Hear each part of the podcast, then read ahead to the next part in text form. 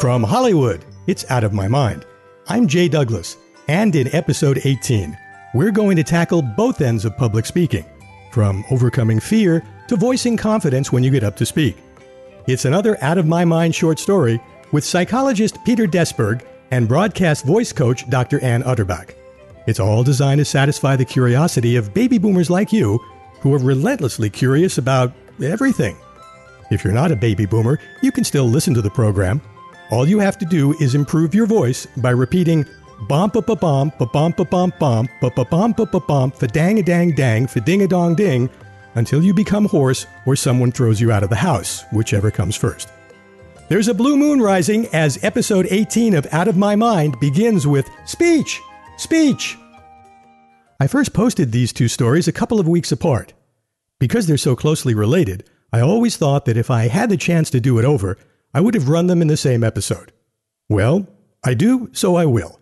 First, psychologist and stage fright expert Peter Desberg will help you overcome your fear of public speaking.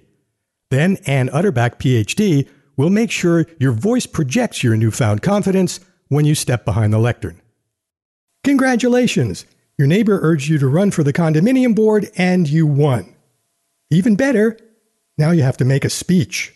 Fear of public speaking is the number one fear in America. Number five is fear of dying. Peter Desberg is a practicing psychologist. He's also a former psychology professor and an expert on stage fright. You probably don't need to be reminded, but because you can talk to a stranger in a checkout line or work the room at a party, that doesn't mean you can speak in front of an audience. And the reason is the expectations that are set. It's like you're up there as an expert, you've had time to prepare, so you should be saying something with very high expectations. This should be entertaining, this should be interesting, this should be informative, this should be an expert talking. That puts a lot of pressure on. Relax. Peter's going to get you through this. Public speaking takes a little practice. Okay, it takes a lot of practice. And you can't weasel your way out of it. People sometimes say if I practice something too much, won't it become stale? And the absolute opposite happens. When you're there under pressure trying to remember what happens next and where you go next, it's going to put a lot of pressure on you. If you know everything coming up, you can take advantage of anything that happens in the room.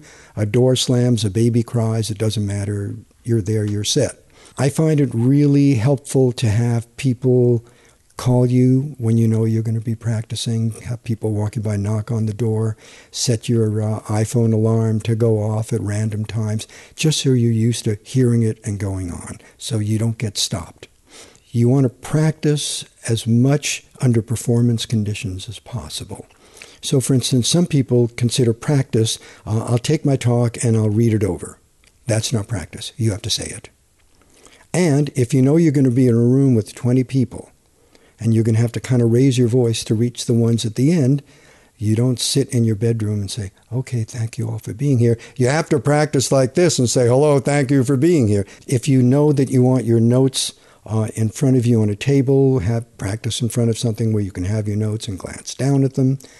What you want to do is as closely as possible approximate how you're going to be performing. All the practice in the world won't do any good if you obsess over other people's actions. You can't control whether anyone will even like your talk, let alone whether they'll vote your way in an election or do business with your new company. But I can control how I prepare. I can control how I practice. I can control how I simulate the situation. So that's all I can do. But that's a lot. You're ready to knock 'em dead with your speech. But when you open your mouth to practice, let's just say your age is showing. Everything becomes a little bit tougher to articulate well. Ann Utterback, PhD, is a broadcast voice specialist, stress reduction counselor, and a regular writer on solving voice problems. You also might find in restaurants that you're not heard quite as well by the waiter or by your partner across the table. I can relate to that, or at least my wife says I should. The same problems that affect other parts of your body a little arthritis in the joints, the flabby muscles where your biceps used to be play a role in voice problems such as a softer voice and slower speech. Your lungs and your muscles that control breathing are getting a little weaker. And believe it or not, the joints around your vocal folds, what we commonly call the vocal cords, are tightening up. Arthritis or the calcification makes those joints a little less flexible, and that affects how they open and close. According to Dr. Utterback, we don't have to take this silently. Let's start with articulation. For many of us, we have to slow down to form even familiar words crisply. If you say a sentence, for instance, like West Grand Junction will be hot instead of mild uh, next week. And you really explode those ending TD, PB, KG sounds. Exaggerate them, really make a big explosion of air. That'll train your tongue to get quicker at making those sounds. As for making your voice heard even in noisy environments, you've got to put some power behind your words. And that means no more of what Dr. Utterback calls socialized breathing. For instance, to increase your breathing, one of my favorite exercises is just to put your hand on your stomach and try to breathe so that your abdomen goes out when you inhale and it comes in when you exhale. If you have trouble doing that or getting that sense of that, you can just lie down on your bed or on the floor because when we're in a prone position, we always breathe with our diaphragm, which is the way we're meant to breathe. But when we breathe in our upper chest, it's what I call socialized breathing. We've been taught to hold in our stomach and, you know, breathe up in our chest. But if you breathe with your abdomen and you take a good inhalation in and then just exhale an ah sound at a regular conversational rate, and see how many seconds you can exhale that ah. You should shoot for like 24 seconds. If the first time you do it, you can only go ah for 10 seconds, try to add a second a day until you can get up to 24 seconds. Ann Utterback, PhD, is a broadcast voice specialist, stress reduction counselor, and author. She has more advice on working with your voice on her website and in her book on protecting your voice. I'll put links to both of those in the show notes. Peter Desberg is a practicing psychologist, a professor emeritus of psychology at California State University Dominguez Hills, and the author of four books on stage fright. I'll put links to his books in the show notes as well.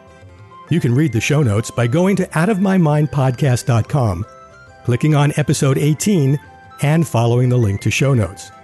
If you're listening on YouTube, click on the Read the Show Notes banner that will appear in a moment. Also on YouTube are two episode extras. One is from Dr. Utterback, and it's an exercise you can use to learn to project your voice. The other is from Peter Desberg, and it's more tips for overcoming your public speaking fear. Go to Out of My Mind Podcast on YouTube.com, click on playlists, and then on extras. And that will end the speech making for episode 18 of Out of My Mind. We'll bring you these short stories every week from now until the end of 2015. In episode 19, we'll update our story about Jessica Cameron, the actress and independent filmmaker who found that acting in horror films helped her to overcome her fear of, let's just say, they're little critters one often finds in horror films. That's next Saturday at 8 a.m. Eastern, and you know I'm looking forward to talking with you then. I'm Jay Douglas. Out of My Mind is produced by Penny Summers and is a production of the Theater of Your Mind Incorporated, Hollywood, California.